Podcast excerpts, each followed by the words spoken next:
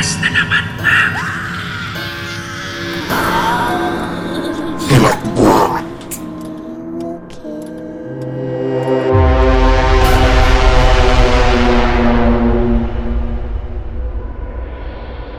Nung bata pa lamang po ako, alam ko sa sarili ko na aktibo ang aking sixth sense. Hindi ko po sigurado kung kailan nga ba talaga nag-start but if I'm not mistaken, maaaring ito ay nag-trigger nang kami po ay maglaro ng Spirit of the Coin nung kami ay grade 5 or 6. Wala pa po akong sinabihan ng experience kong ito at ngayon lamang po isishare ko sa inyo. Noong mga time na iyon, usong-uso po talaga kasi yung paglalaro ng Spirit of the Glass or Spirit of the Coin at ginagamitan pa ng DIY na Ouija board. Gumagawa yung mga classmates ko ng parang Ouija board gamit ang isang white folder at gagawa ng bilog gamit ang piso para sa mga alphabet at dalawang bilog sa gitna nito para sa yes and no. Mula po nung bata ako, aminado po talaga ako na masasabi kong parang introvert ako at hindi ako pala kaibigan. Antisocial sabi pa nga ng iba. Kaya as much as I wanted to join them, mas pinili ko na lang na wag nang sumali sa kanila ng paglalaro nun. And instead ay umuwi na lang ako sa bahay at doon ako gumawa ng DIY Ouija board ko at maglaro ng mag-isa. Matapos nga po akong gumawa ng sarili kong board para sa paglalaro ko ng Spirit of the Coin, umupo ako sa lapag ng sala namin at ipinatong na ang DIY Ouija board ko sa center table. Nag-decide na rin ako na i-start na ang paglalaro at upang masaksihan ko rin kung ano nga ba ang mangyayari matapos nun. Kung totoo ba yung sinasabi nilang multo o baka gawa-gawa lang ng kanilang malilikot na isipan. I guess that was 1pm nang natutulog na si mama upang mag-siesta at isinakto ko po talaga yung paglalaro ko nung time na yon dahil ayoko rin pong malaman ni mama ang gagawin ko. Alam ko rin kasi na pagagalitan lamang niya ako at pupunitin yung ginawa kong Ouija board. So after kong ilagay yung board sa center table ay inilagay ko rin yung coin na that time ay yung dalawang pisong hugis pentagon pa na may kalabaw sa likod. Ipinatong ko ang hintuturo at yung middle finger ko sa ibabaw ng coin at nag-start akong magtanong kung may espiritu na ba sa paligid ko. Sa una ay wala pong nangyari. Pero believe me, sa pangalawang pagkakataon ng aking pagtatanong, bigla po talagang gumalaw yung coin. Akala ko po talaga'y namamalikmata lang ako pero nag-move uli ng bahagya ito. Sa pagkakagulat ko nga ay napabitaw ang daliri ko sa pagkakadiin sa coin na nakapatong sa DIY board. Kinabugan talaga ako ng dibdib nung time na iyon at dahil doon, hindi ko na po tinuloy yung paglalaro at itinapon ko ang lahat ng ginamit ko nung araw na yon. Habang tumatagal, unti-unti nang nawala sa isipan ko ang nangyari na iyon. But I can't just deny the truth na simula nung araw na iyon, parang meron ng kakaibang nangyayari. Parang nagiging alerto ako dahil iniisip ko na parang may makikita ako sa isang sulok ng bahay o sa ilalim ng kama. Basta hindi ko siya ma-explain totally. Hanggang sa meron na nga din akong na-e-encounter ng mga extraordinary scenarios sa bahay namin. My very first encounter was before I became first year high school. Ang likod bahay namin that time ay hindi pa sementado at hindi pa sarado. Pag lumabas ka doon at tumingin ka sa kanan ay makikita mo ang katabing bahay and nung time na iyon ay wala pa pong nakatira doon pero open siya. Wala pang bintana, pinto at maging gate. Sa katunayan po, takot na takot ako sa bahay na iyon Ang feeling ko po kasi ay anytime meron pong lalabas sa bintana o kaya may makikita ako kapag gabi doon. Isang gabi nga ay inutusan ako ni mama na magsaing. Yung lutuan namin nung time na iyon ay nasa likod ng bahay. Agad ko namang sinunod ang utos ni mama at dahil alam kong sensitive ang mata at tenga ko sa mga bagay, tuwing lalabas ako sa likod ng bahay namin, automatic po na mamagnet ang aking paningin sa gawing iyon ng bahay. Sa gabing iyon ay saktong paglabas ko sa pinto, hindi ako pwedeng magkamali na may nakita akong isang apoy at hugis bilog ito at lumulutang. Tandang tanda ko ang gabing iyon. Titig na titig ako sa apoy habang siya ay nakalutang. Pero nang kumurap ako, bigla na ring nawala ang bolang apoy na yon. Sa takot ko'y napatakbo ako sa loob ng bahay na siyang ikinagulat ni mama.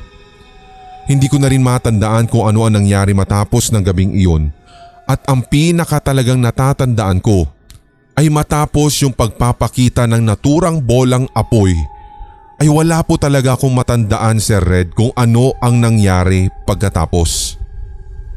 Dumami nga ng dumami ang mga experience ko sa mga ganong bagay. Ang sumunod naman ay tungkol naman sa lumang cabinet namin sa bahay at ang kuya ko po at ako kasi ay magkasama sa isang kwarto. Nakahiga po kami sa isang double deck siya po ang nasa taas at ako ang nasa baba. Ang kama namin noon ay nakapwesto sa tapat ng isang lumang cabinet namin. Ang naturang cabinet ay mas matanda pa kaysa sa kuya ko.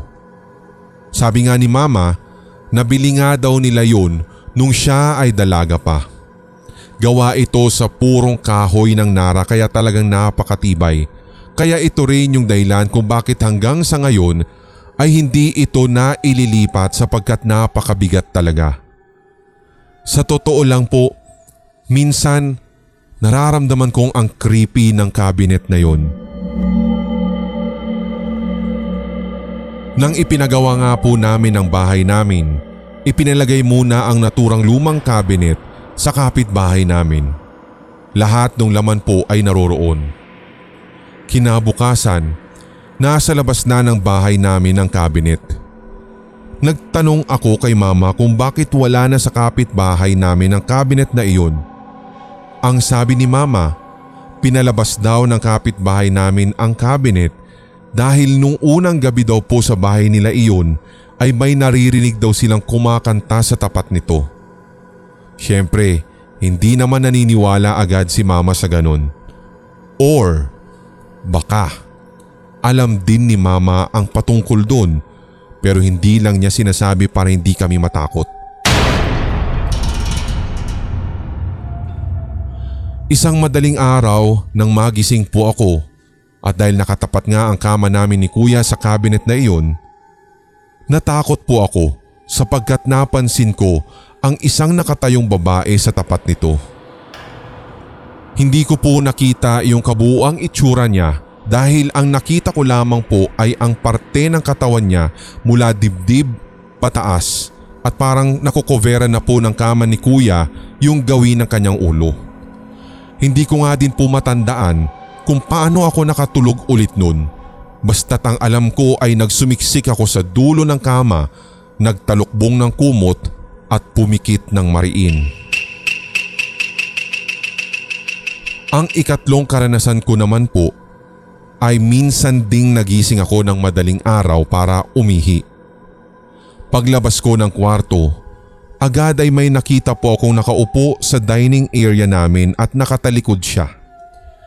Wavy at kulay gray ang buhok niya. Hanggang balikat ang haba nito at parang ang si lola namin. Ang nanay ni mama. The next day ay sinabi ko po ito kay mama sa katunayan pa nga Sir Red, pakiramdam ko rin ito po yung naging turning point ni mama para magkonsulta na sa church na malapit sa amin. In-approach po niya yung head pastor namin at nag-request na ipag-pray ako. Kinausap ako ng head pastor at sinabi ko sa kanya ang lahat ng mga nakita at lahat ng detalye ng mga senaryong iyon. Binigyan lamang niya ako ng advices. Hindi ko naman po sinusubukan talaga na maging holy or sabi na churchy kumbaga ang kwento kong ito after she and my mom prayed for me. Pero believe me, nag-stop po ang lahat ng iyon at hindi ko na muling naranasan pa. Up until now, through prayers kay God for His guidance and protection, ay nawala na din po yung pagiging sensitive ko sa mga paranormal. I am now 35 years old at matagal-tagal ko din po talagang itinago ang bagay na ito. But thanks to your podcast and as well as your channel dahil kahit papaano ay nakatulong po ang pagbabahagi kong ito upang ma-let go ko lahat ng dark past ko at makamove on sa bagong chapter ng buhay ko bilang isang OFW.